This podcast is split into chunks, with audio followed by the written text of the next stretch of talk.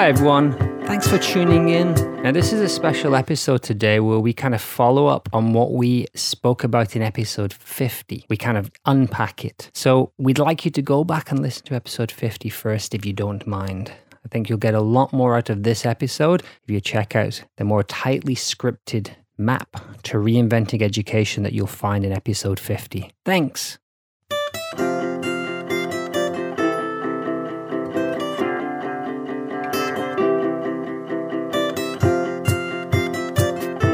Welcome to the Reinventing Education Podcast, a podcast for anyone who's interested in seeing what the future of education could be. I'm Brendan O'Leary, and I'm going to be hosting the show today my good friend, the illustrious Robert McLeod. How are you today, Rob? Brendan, I'm pretty good. I feel like we're in bizarro world right now. I like it. Well, we are because following episode 50, which was a tight rundown of our whole map of education, I felt as good as that was and as much as it showed what we believe, there's kind of another side to us. There's a there's a little bit more loosey side, and I wanted in this episode to kind of maybe have a go at more or less addressing the same kind of issues as we did in the last episode, but in a little bit more of a rambling style. I consent to that. Let's try it.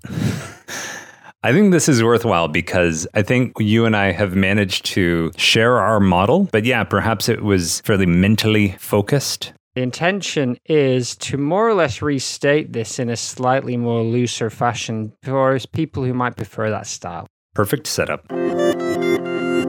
So, first thing, Would you like to tell us a little bit about the Integral European Conference. that you just finished? I won't give any spoilers. You tell us. Integral European Conference, uh, one of my favorite events to attend, normally happens in Hungary. Obviously, with the lockdown this year, physical event had to be uh, postponed until next year. Hopefully, by then we can get everyone together in, a room around Lake Balaton again and hanging out. Um, so they shifted to an online conference, and I believe, if I've got the numbers correctly, I think usually there's like 600 or so in the physical uh, event, but I think they've had over a thousand people register for the online one, which is pretty cool. And I, yeah, I had my session this morning. I was going to present in Hungary. Like I said, obviously that got postponed, uh, but they did ask me if I would be willing to try and do my presentation online. And I have to be honest, I'm I'm almost happier that I was able to do it online because I think I was able to do a lot of stuff that I couldn't have done if we weren't all on our computers. So yeah, essentially I, I kind of went back and did a version of our episode 50. I talked about the three main value systems that are impacting education, which we'll get into. I talked about the eight aspects of a school to look at when you're considering school development. And I did my best to actually like teach in a way that each of those school values would teach. So we did a lecture for the traditional type of school. We did like a kind of study breakout session for the mainstream school. And then the attendees came back and did a, an online test to check their knowledge. And I showed the, the class's student data with them. And I spoke about as the teacher what my next steps will be with them to, to ensure that they can meet all of our expectations of understanding what a mainstream school is. And then third, with the progressive, we kind of walked through the, the early stages of developing a personal inquiry while at the same time coming to understand more about the progressive school approach. Um, and yeah, ba- you know, based, and then we got into a bit about the post progressive schooling as well. And I guess if you're this far into listening to this and you're unfamiliar with any of this terminology, just go back and listen to episode 50. This is episode 51. We've got an episode Start Here 2.0, a map for reinventing education. Listen to that first, probably before you listen to this ramble chat today. Yeah. And then the second part of my presentation was about post progressive education, integral education, yellow, teal, education and essentially saying two things. One, we really need to further refine and mature and develop what progressive education is so that we can go back and harvest more from it. I use the term babies in bathwater. If we look at the three previous values, what are their pros? What are their cons? Can we keep the pros and do away with the cons and integrate and have our cake and eat it too. And then the second piece was just saying, you know, I still think progressive education has so far in its own development that the next stage, next iteration of school of an post progressive or integral approach is out there. but it is in its like embryonic stage. Um, I think we have a lot of people with an integration value who are in education, but they're more likely to be what we've dubbed a hacker, like someone who is playing or engaging with the systems they are in, but from this kind of integrative mindset. Possibly being a pioneer and starting a, uh, a school, whether that's physical or digital, um, to do these things. But I was kind of making the point that I think the most integral move or the most post progressive move is simply to help the previous three values in school, the security, opportunity, and inclusion values, just help them to become better expressions of themselves and uh, also to build up the progressive education approach. Wrapped it up with a really interesting activity where I took one of the thought experiments you've often played with, which is I asked everybody, like, hey, if you only could teach 10 things in a school, what would those 10 things be? Uh, and I think it was a good way to synthesize and potentially summarize a lot of the ideas I was throwing out. And uh, that document, we've got about, I think, six or seven different groups of people who did their best to contribute 10, or in some cases more, in some cases less, 10 things that would be uh, we we as sort of integralists see as the absolute necessities for a starter pack. If our institutions are going to have a hand in helping raise our children, what's the starter pack we want our institutions giving our kids for the post-institutional life? How do we get them ready? Yeah, thanks for that because it, it sounds it sounds really cool, and there's a couple of things there I want to follow up on because you know, again, if this is the first episode you've listened to, it shouldn't be. I forbid you to, to have this as your first episode. So please go back and listen to episode 50. You'll get a, a really clear, hopefully, outline of our model of education. Today, we are going to deconstruct that somewhat or just play around with it a little bit just to see what happens when we throw those big ideas around without too many notes and a script. But just to jump back there, because our show is not based entirely on integral theory theory, but a lot of the ideas, a lot of the core ideas, especially like the three different types of school and also the eight aspects that we talk about, they are all informed heavily by integral theory. So do you feel it's worth giving a couple of minutes about what integral theory is? Yeah. Uh, integral theory, in a few sentences, largely the work attributed to Ken Wilber, an American philosopher. He's still living. He was contributing to the conference this weekend. Basically, it's a framework for ways to think about something from a variety of perspectives. And uh, I guess the part that we are using in some of our work here is what they call AQAL, all quadrants, levels, lines, states, stages, and types. And essentially for our podcast, we're using the quadrants model, which we've adapted and changed slightly to call the eight aspects of school.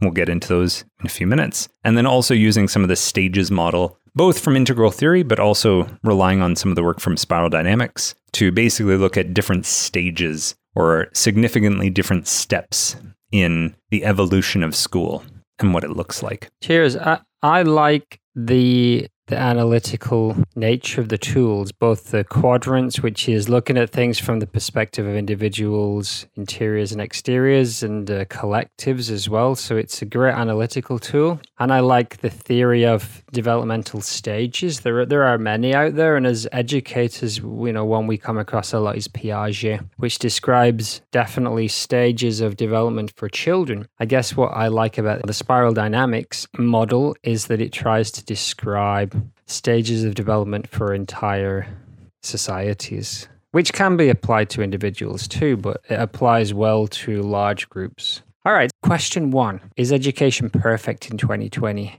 There's some awesome stuff going on out there but there's a whole bunch of stuff that we run across in our uh, in our professional lives and just reading and talking to people that may seem like it just doesn't fit in the world anymore. Or it's not helpful or it isn't in alignment with any kind of value systems that we hold or even any kind of aims that we have. One of the weird things is that school never really never really explicitly talks about its aims very much. When i say never i mean they do but it's not front and center. It's not like you know when you join a gym they usually talk about their aims. We're going to get you fit we're going to make you you know super strong and this is like you know and then you go to a school and you just, they'll talk about future and being the best you can be and lots of vague terms and mission statements will be throwing words around like caring and wellness and differentiation and, and, and a whole bunch of things. And we came to the conclusion a couple of years ago again, informed by a lot of the spiral dynamics stages that you were talking about when we worked together, that what we call school or what we call education, we're generally not even talking about the same thing. You know, we're saying that there's three different distinct flavors or types or kinds of school. It took us a long time to get to the descriptions we currently have. We went through a whole bunch of names and ideas, but we've recently settled on just calling them traditional, mainstream, and progressive because I think that's what most people out there in the real world, those are the terms they'll have heard of, and they already have somewhat of an idea of what those types of school might be. And so it's easier for us to start there and then to refine. So I guess that's my answer. And then that's the most important piece, I think, that we are bringing to the table. Of course, I think anyone, if you asked in education, anyone would say, oh, yeah, there, there's a diversity of ideas about what we should do. There's a diversity of like best practices, or here's the best way, here's what school should look like. But what we're actually missing is like one level deeper of like, oh, no, we actually have like three fundamental differences about how to do education, about what is right. And when you get really pushing past that surface level of discussion of I think we should do reading groups. I think we should do whole class things. Oh, they the kids need this app. The kid, you know, whatever it is. When you like dig, dig, dig, dig, dig deep down, I think you see these three values come into play. And the way I would think about it is just like if you're in a school and you're like, hey, tell me something you guys do, and you hear the answer, just be like that annoying six year old again and be like, why? Why? Oh, well, why that? Why that? And I feel eventually that series of why questions will bring you to one of the values. And the values we've laid out are we're saying for the traditional school, it's security. So everything that's happening in there is essentially happening to reinforce security. In the mainstream school, you keep asking why, why, why, and eventually you dig down to this kind of bedrock idea of opportunity, which is a very different value than having security at your core. And in the progressive school, we're saying it's inclusion. If you keep asking and, you know, if you, they have to double down on something, eventually you get to that core of we're doing all this for the sake of inclusion. And this, that tool, that framework, whatever you want to call it, of what we just laid out there, I feel like that's the Rosetta Stone that's missing in education to be like, hey, this is why there's this weird, frustrating tug of war happening in education right now. Because the three different value systems are, are pulling saying like no no no we've got this figured out we just have to do the stuff that that makes us more secure no we need to do double down and like you know do everything for more opportunity no we need to double down and do more inclusion and yeah it just it, what why it's frustrating is each of them thinks they are right. And I think what we're saying is each of them is partially right. And we may be completely wrong and we're we're big enough to say that if you can come to us and say, listen, what you're saying doesn't hold up. There's not traditional schools and there's not mainstream schools and there's not progressive schools. There're not a bunch of schools out there that are all based around security, you know, and, and, making everything safe and just trying to consolidate what traditionally we had. That just doesn't exist. And we'd say, well, actually, no, it doesn't, because we live in the real world where you're not going to find you know, this school that is traditional in the full like storybook sense, where everyone's just walking around like, you know, they're all in those beautiful traditional uniforms. No one ever really talks about like standardized tests or lesson objectives. It's just like we're just taught by the teacher who's the master and they're telling us what to do. And we're going to come out the other side being masters ourselves one day. And we'd say, yeah, that doesn't exist in 2020 because the the nature of the world doesn't allow you anymore to have a school that no, that doesn't look at coming out at the other end with some kind of accreditation that will allow you to take part in the world of global capitalism. You can't live on an island and have a beautiful traditional school where everything is how it would have been in a storybook 150 years ago, where the, the children are taught to fulfill their role in society. Everything's looking back towards a, a past where, you know, the world was a, a settled and wonderful place. It's like, no, it's far more messy than that. And what we've tried to do is not straw man any of these three systems of traditional, mainstream, or progressive because they're very, very messy ideas and they're messy institutions full of people who have very different thoughts and feelings and ways to go about education. But if you boil them down to their core and the shit's about to hit the fan, Do they double down on just making everything more secure? Do they double down on looking for opportunities to push forward and push beyond this?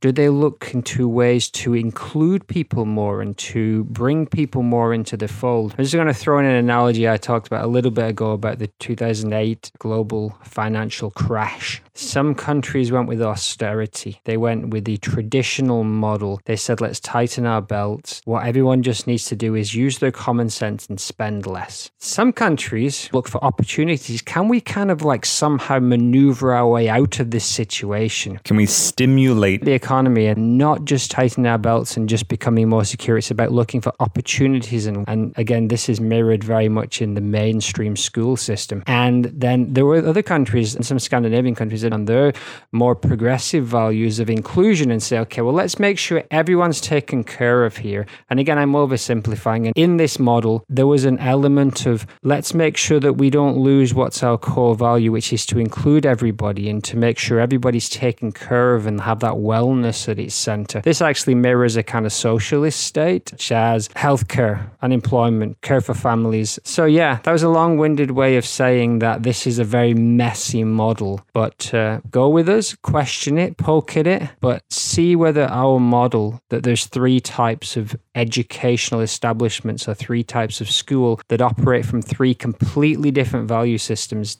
does that hold up? And I would say you could think of these three kinds of school as like the ingredients for any dispute or conflict or disagreement about education. I bet you if you find any debate or conflict regarding opinions on education, if you boil them down long enough, you could extract these three different values and see some kind of ratio of like how security, opportunity, and inclusion are, are kind of like battling with each other. And I'm also not I know like my personality type is the peacemaker. And so if I can find a way to avoid conflicts, I will. I'm sure that that is part of why I'm so interested in this pursuit. I would I think, but I also have the one wing in the Enneagram, which is the reformer, which is the perfectionist, where it's like, we got to stick up my ass most of the time in like judging things. And it's like, I also just don't want us to waste time on this when we could be doing something better than this. And I think it's like, I'm not trying to get rid of conflict, disagreement, debate in school, but rather I'd like to just have it be more effective to serve kids, serve staff, on the biggest scale, like serve all of us while we're here for like this handful of years or decades on this planet. It's like, I want this thing to not be a waste of human energy, this thing being education. So it's like, I think you could boil any disagreement down to most likely these three values. Yeah. And we both strongly agree with that idea that this takes up so many years of a person's life, and especially years when they're developing at such rapid speed. Let's give it as much thought as we can about how to best do that. And unfortunately, with some of the school systems, and we all often hark on the traditional, particularly, but this is true of the traditional mainstream and the progressive. You get a kid in your class who is just not suited to your style, to your how your school teaches. You've got a kid who is so ready for progressive education and they're sat in your traditional classroom, or vice versa. You've got a kid in your progressive classroom, you're doing all this wonderful progressive stuff. And again, we'll get into more details and go back to episode 50 and get a good understanding of what we mean by progressive education. But, you know, there's a kid in your class and you're a progressive teacher and you're doing all of this wonderful progressive, st- progressive stuff and it's just not working. Because what this kid probably needs right now, because of maybe their own background or their own uh, preference of teaching and learning, they need some traditional education. They need somebody to sit down with them and just almost lecture and say, here is what you need to know. Now, give me that information back. Now, write it down on this piece of paper. Remember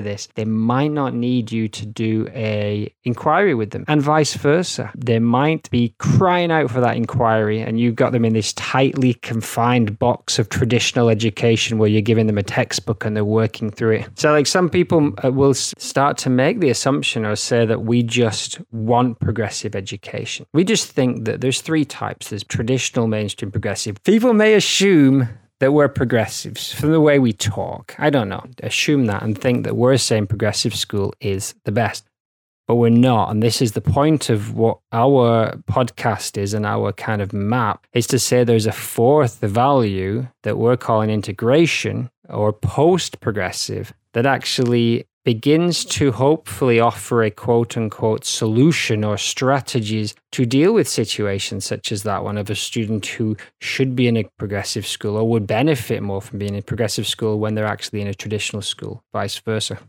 And many, and all those other conflicts that you mentioned earlier, Rob, that tug of war between what we should do and how we should do it. This fourth value system of integration essentially seeks to balance mainstream, progressive, and traditional values and systems to meet the needs of individuals easier said than done. It's a very easy thing to say, but it, it, on top of the incredible complexity of each individual system, add the incredible complexity of the individual person that we're talking about, and then just say, oh, well, we can just balance it all in, in the right context. We're not saying we can do it. We're just saying we think that is the way that we should pursue movement in education towards something that actually meets the needs and benefits all of the individuals and all of the groups that exist inside our society today. So I want to go back to two things there.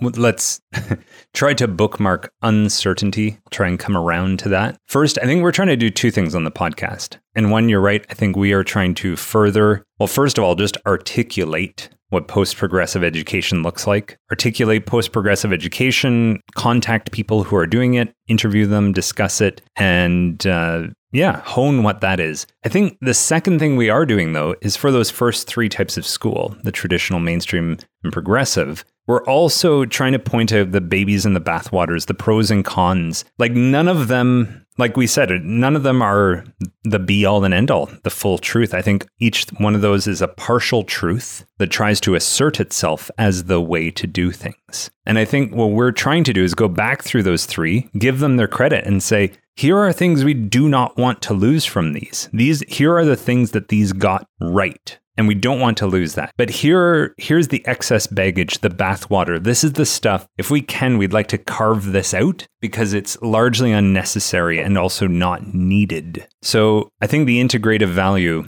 looks to go back and to integrate the best components, the best sides, the positives of those th- three previous types of school. But we also just already exist in schools that probably have a center of gravity of traditional, mainstream, or progressive. And I think the other thing we're trying to do is to get those schools to pick the value they are doing and double down on it. We're not saying rush up to mainstream or progressive or even integrative for that matter, or the post progressive. What we're saying is pick the value you're at and just do it better. Like, can you maximize the babies, the best parts of this value, and minimize at all costs the bathwater? Can you be the healthiest expression of this kind of school? Because I would much rather my kid be in a healthy traditional school that's maximizing the benefits of a traditional approach while minimizing the bathwater, the negatives. I would prefer he's in that than in a mainstream or even progressive school that are maximizing their bathwaters and not really delivering much on their babies or their benefits. Like this idea of like health or alignment with a value is the other thing I think we're trying to point out. And rather than play this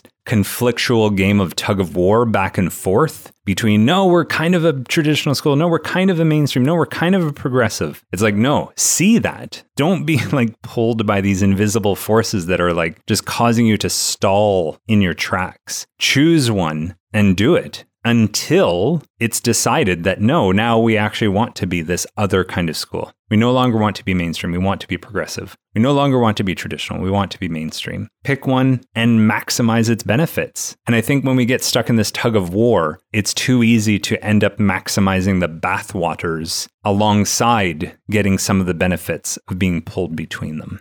So, yeah, those are our two missions. One, make the schools that already exist the healthier expression of where they are at. And then, second, is to further develop this idea of the post progressive school, one that can flexibly move between the babies of those previous values, but also, well, not also, do that by being responsive to the actual context you're in and bringing in unknowing and uncertainty. I think one of the shadows, you could say, or one of the perhaps unacknowledged ideas of those three previous schools, traditional, mainstream, progressive, is I think there is the core under, underlying belief of like, no, but this is the way to live your life. At security, it's like, just listen to us. We will get you ready and then you're set. In mainstream, it's like, play our game, go through the school filter, work your way out of school into the job market. You're set, dude. And in progressive, it's like, no, find the way to find your own path in life and then go out and just do it. And I'm not saying any of those are wrong. They're, of course, correct some of the time, but I don't have that same religious zeal to think that they do work all the time. And I think the integrative value actually brings in, I won't say humility, but it's more just like a willingness to sit with unknowing and be like, now trying to integrate the idea of what serves you now, what serves you later. Here's the best guess I've got with all of the things we've got on the table.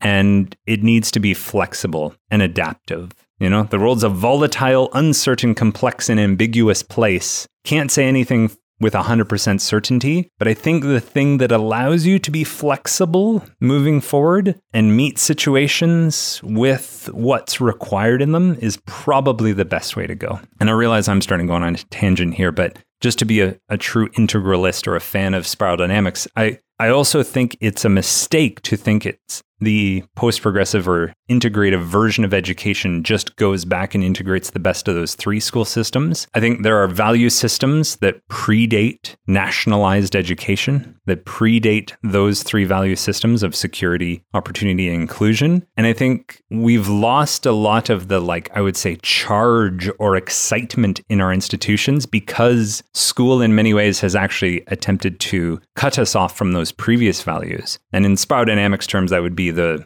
the red, the purple, and the beige stages of development. And I think we also need to bring back that red decisiveness, courage, and power. We need to bring back that purple sense of interconnectedness, enchantment, and like wonder. And we also even just need to bring back that beige. And I know this is my dark turn here, but just that felt sense of existing, like actually being alive, and also just acknowledging the fleetingness of life and like acknowledging that we're not here forever. And I think when you bring those three things that by and large have been removed from our structures of education, you bring those back to interact with the best of these three previous systems. In my opinion, as of today, that's the best definition I have for what a post progressive integral school is. See, that's great.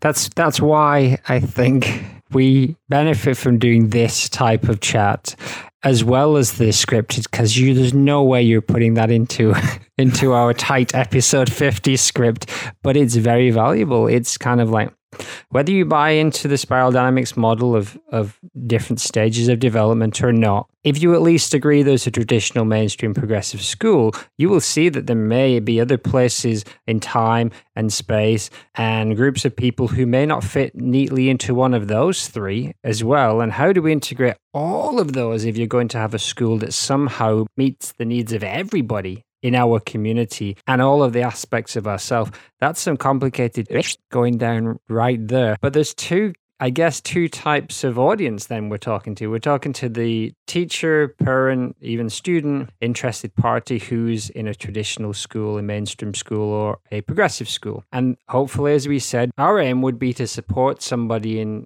analyzing where they're at, especially those eight aspects of school, which is the resources and the actions and the, the interiors of the individuals and what they feel and believe and respond to. You're talking about the cultures and communities of the groups. We're talking about the actions of the people inside the school system and, and all the resources we have there, including human resources, but also balls and pens and digital resources. We're looking at the school environment itself, the building, but also any digital platforms you, we have, and all the systems and rules that underpin it. So we're looking at all of those eight aspects that we talk about, and we're saying, can you bring them into alignment with your core value? If you can own it and say, listen, we do want to be this mainstream opportunity seeking school we see that as the most appropriate and most positive for our community and our world. How can we bring all of these eight aspects in alignment with the healthiest version of that? And what we believe and what Spiral Dynamics seems to suggest is that once you've done that, if you bring everything into this alignment and everything's working, issues and problems that didn't exist before might start to emerge. And one example, we talked to your buddy, now maybe maybe even I can call him my buddy as well now, Len McLeod. No relation to either of us, but we talked to him about the idea of shifting stages. So you would have a school that is a mainstream school, which is the orange value in spiral dynamic. We have the mainstream school and they are very much in a world of global capitalism. They're very much in a world of clear curriculum objectives and moving towards differentiating learning, but essentially moving towards qualifications or the next step of school that's going to help you to get a job and help you to, to thrive in the workplace. Now, let's imagine you had a school that was very much based on that mainstream opportunity value and it was working every aspect of your school, all those eight aspects the environment, the beliefs, the community, all working in alignment with that value, you might start to just get a nagging feeling that, hmm, maybe we're not including everybody in this kind of thing as much as we could. Maybe there are people inside our institution or outside who we might be able to include a little bit more or bring their wellness to the center or give them more ownership over their learning. And those are ideas that are much more in line with progressive schools. And so our belief is double down, go for it, get your school in alignment with your value. But what we'd expect to happen then is you'd start to encounter issues, problems that are coming from the next value along, which in this case would be progressive. Yeah, it's that old line of like, you can't solve problems with the same level consciousness or of thinking that created them. And it's like, I think when you double down on one of the values and attempt to do it fully and as best as it can, you solve a lot of problems. But as you're saying, you end up opening new problems. And it seems to be the next stage in this model, the next stage of school that provides answers to those, which is why I think over time schools end up moving towards a next value. I think one of the ideas too that we've discussed here is this idea of like a sheen and a core. So like a value's sheen kind of lightly or loosely being wrapped around a stronger core. And just even in the integral presentation that I gave this morning for the conference, it seemed that idea alone got the most um, response or attention feedback from people. And I used an image of Chris Farley doing the fat guy in a little coat bit. If you don't know the movie Tommy Boy, imagine most educated people don't, but uh, Chris Farley, big, loud, large man, grabs the very small jacket of David Spade, a much smaller comedian in the movie, puts on his jacket and starts singing the song Fat Guy in a Little Coat, waving his arms back and forth. He can barely just hold his arms in the jacket. The jacket is too small for him. And then he squeezes his arms together, puts pressure on that jacket. It tears right down the middle, down the back of the jacket, destroying David Spade's jacket. I've never heard a more cerebral explanation of one of the greatest comedy bits of all time. Uh, anyways, I showed that with the idea of a sheen in a school. So Brendan and I are kind of arguing that like 99.9% of schools have a mainstream opportunity core. Because at the end of the day, the school is there, after all is said and done, to help students get to the next stage of school. There will likely be standardized tests. Most schools will be required to have their students perform, either for funding reasons or just for legal reasons. Everything about a school at its core ends up being about this mainstream orange opportunity value. You have to make report cards at the end of the year, all these sorts of things. You have to show measured progress, whatnot. And you probably might see one of two sheens over top of doing that. And one might be that progressive sheen that does bring in student wellness into the mix, does bring student voice and advocacy and agency, and maybe open inquiries and all of these sorts of things. But those will only be done as a sheen, as that tiny little jacket on the arms of Chris Farley, if it is serving that core. And in this case, one simple way to say it would be one of the cores of the mainstream school is does it impact student test scores? Do student test scores go up if we do this? So, meditation. Hey, I'm willing to bring that into our school. 10 minutes a day, kids are more calm, calm kids do better on their tests. We do meditation for 10 minutes a day. But are we doing meditation for student wellness sake? Well, no, because I've actually seen, I remember some report a few years ago, a head of school talking about like so surgically, like, well, we found that the students who did 10 minutes of meditation did better than the group that did no meditation. So we brought student wellness in. But then we thought, well, probably more meditation means they'll do even better. But we found that after 10 minutes, it was diminishing returns. 15, 20 minutes, there was no difference than 10 minutes. Five wasn't quite enough. So the kids do 10 minutes of meditation. And it's like, okay, so you're not doing meditation because it helps the kids to like calm, relax, and like be more present. You're doing it straight up. That's a sheen. The actual reason you're doing that is because of that core. You're really just doing it because it brings up test scores. Now, that's a pretty extreme, borderline dystopian example. I think everything else, though, if you boil it down, um, you see what core is really there. And we're saying that you also see this from the traditional sheen as well. What's the best way to get test scores? Well, some of us believe in a traditional sheen. That idea of like, no, we're doing drills, we're doing repetition, we've got test prep notebooks that you have to work through. Hey, you're staying in at break because you didn't finish this thing that I told you to do and you need it to get ready for that test next week. Like, we also see this doubling down on the traditional sheen. But again, what's all that being done in service of? Well, the belief that it's going to help student test scores, which at its core is this very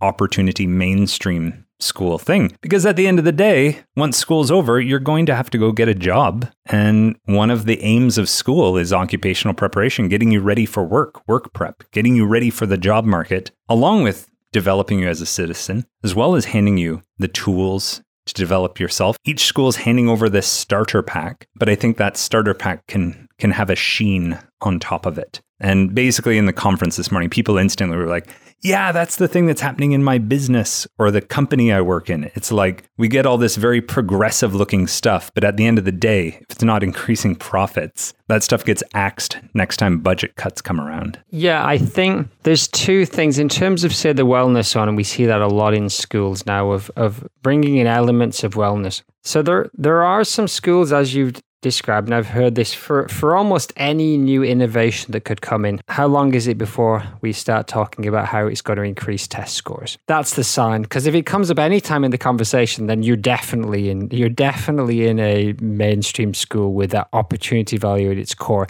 If it never comes to the table, or maybe you're actually in a school that is operating more from one of these other value systems, then there's a whole other bunch of stuff that we can bring in. And as long as it doesn't get in the way of us getting through the curriculum and us eventually covering the content that we need to by the end of the school year, then we're okay. We can take a couple of days here to a project week. We can have some some some sports events that are all great and they do add something to the school. The question would be if those standardized tests were moved from six months away to next week, would you still keep doing all of those things? Or would everything go out of the window so that you could get your students ready for that standardized test? And I have seen it. Schools that in grade five, which is year six, which is the last year of primary, those tests are incredibly important, not for the kids, unfortunately, because the kids will just move on to the same school no matter what, but because the schools are ranked according to the scores that their students get in those year six tests. And Ofsted, the government inspectors will come in if you get lower scores on those tests, and that can lead to all kinds of unfortunate situations. Anyway, I've seen schools that bumped art, bumped sports, bumped all trips for three, four, five, six months, increased study groups, extended school hours, all in service of getting higher scores on these tests. And not only is that clearly showing that this is a mainstream school with opportunity values. Then we get into the idea of the health, because if you are taking away all of those other things that actually might give your students a reason for being in school, on top of the teaching and learning of math, English, science, and so on, then you're not even actually being a school that's offering opportunities to your students in a broad sense. You've narrowed it so much that you've actually, you're not even a healthy opportunity school, you're narrowing opportunities further and further and further, but not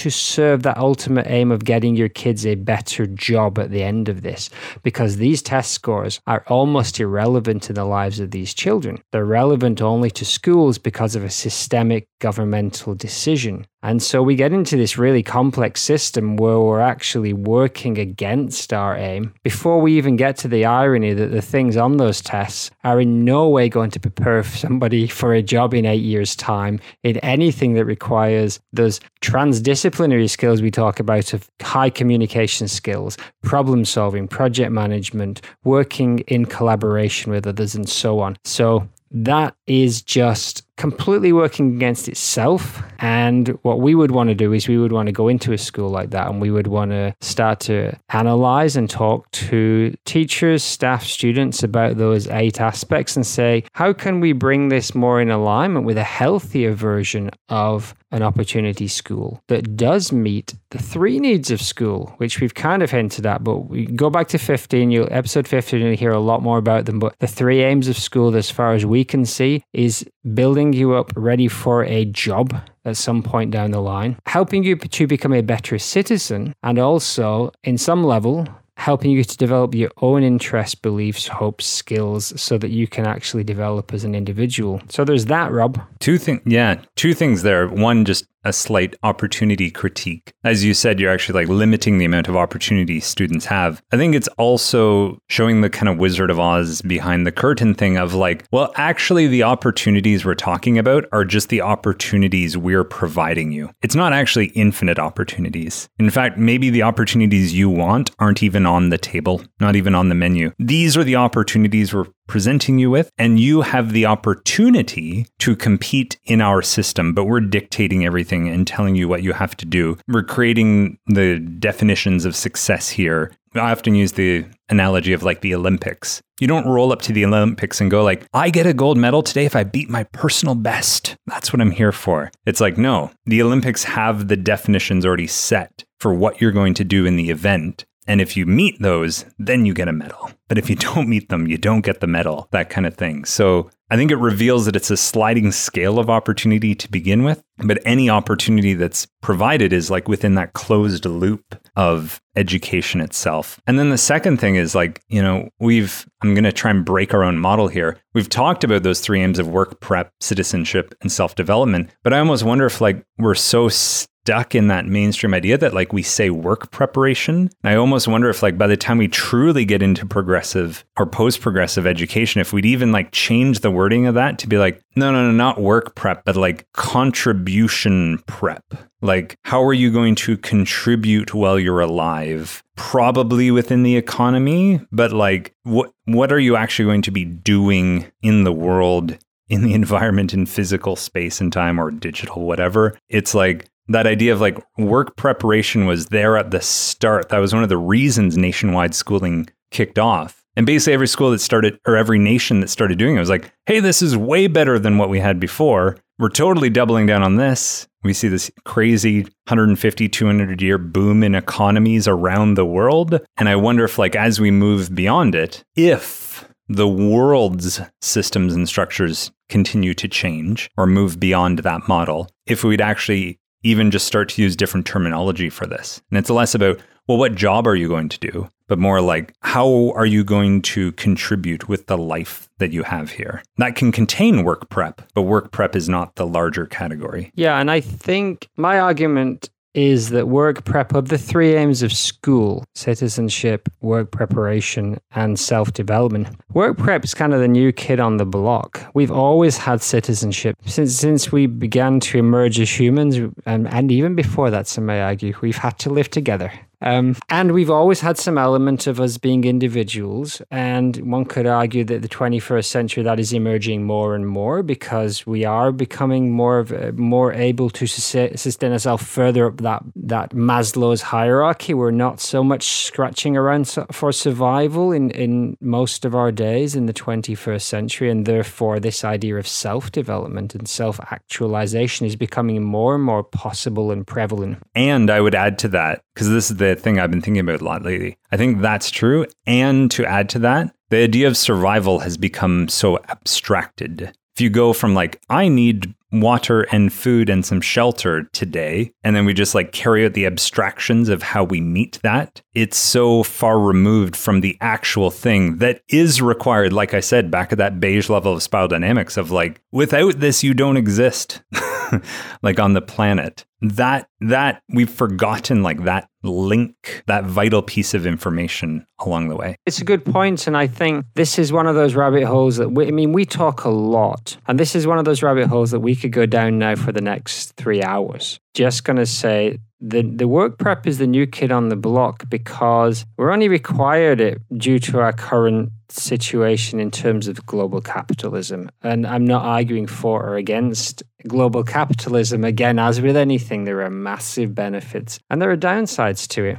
But our entire school system has evolved around the idea of getting us ready eventually to enter the workforce. And yes, it has other aims of citizenship and, and, and self development, but at its core, it's still based around that idea of work preparation. Eventually, if you look at the entire path from five to, to 25 or whatever, whereas work work preparation could vanish overnight, or the concept that everybody needs to prep for work could vanish overnight if it was no longer required to work to put food on the table. And you might laugh and say, This is a ridiculous idea. We're always going to need to work to put food on the table. From the time of subsistence farming right up until today, of the knowledge economy, or whatever you call it, we're never moving away from having to do that. And yet, even in the last few months, when coronavirus meant that people's work was compromised, we started to talk about giving people basic income while they while they couldn't earn. Now, again, people around the world have tried basic income models, and you could argue that they never work. But the point being that overnight, if a basic income model came in and you did not have to get up tomorrow morning to do a job unless you really wanted to do it, work prep would immediately become some combination of self development and citizenship. Immediately it would be like what do i need to contribute to the society and what can i do that benefits me? Rather than how am i going to go and stack those shelves for 12 hours to put food on the table? And I guess that's my one of my points there of this mainstream school that is wagging the entire system kind of could, I'm not saying it will and I don't believe it will, could disappear very quickly in certain contexts. Or alter dramatically from what it has been. Yeah, because right now it's not even really serving the needs. And again, we could go down the idea of the because they're not teaching those 21st century skills, you may be teaching lots of really specific disciplinary skills that are of no use when you get into the workplace. Even if you can remember how to divide three digit numbers and multiply fractions, maybe, maybe that's not going to help you when you have to set up a project between people in five different countries. Anyway, that's a whole different, that's, that's another one of the million topics we can go off. Rob, we're going to have to wrap it up there. Are times, it's time to drink that large glass of pineapple juice, but I really enjoyed this and there's so much we didn't even get to, such as the three types of schools and what they are, please, please, please go back, listen to episode 50, get an overview. Hopefully, you enjoyed this ramble chat. Ask us questions. We're happy to enter into a dialogue and discuss anything with you. And um, please, yeah, just check out all of our previous episodes one by one, by one and, uh, and tell us what you think. Thanks, O'Leary. And yeah, I would say I think we need at least one more of these ramble chats to hit on a few more of the kind of key issues we didn't get to. Um, yeah, it's fun to see if we can say this when we don't have our, our tight bullet point script to keep to keep us on on track and away from those rabbit holes. I like this. Yeah, good times. All right, my friend. Thanks, Brendan. We hope this episode has been interesting. If you want to connect, we're on Twitter we're kind of building a community there. Feel free to pass this episode on to others who give a damn about what's going on in education. From Brendan and myself, attention is a valuable thing these days. Thanks for having some of yours on what we're saying.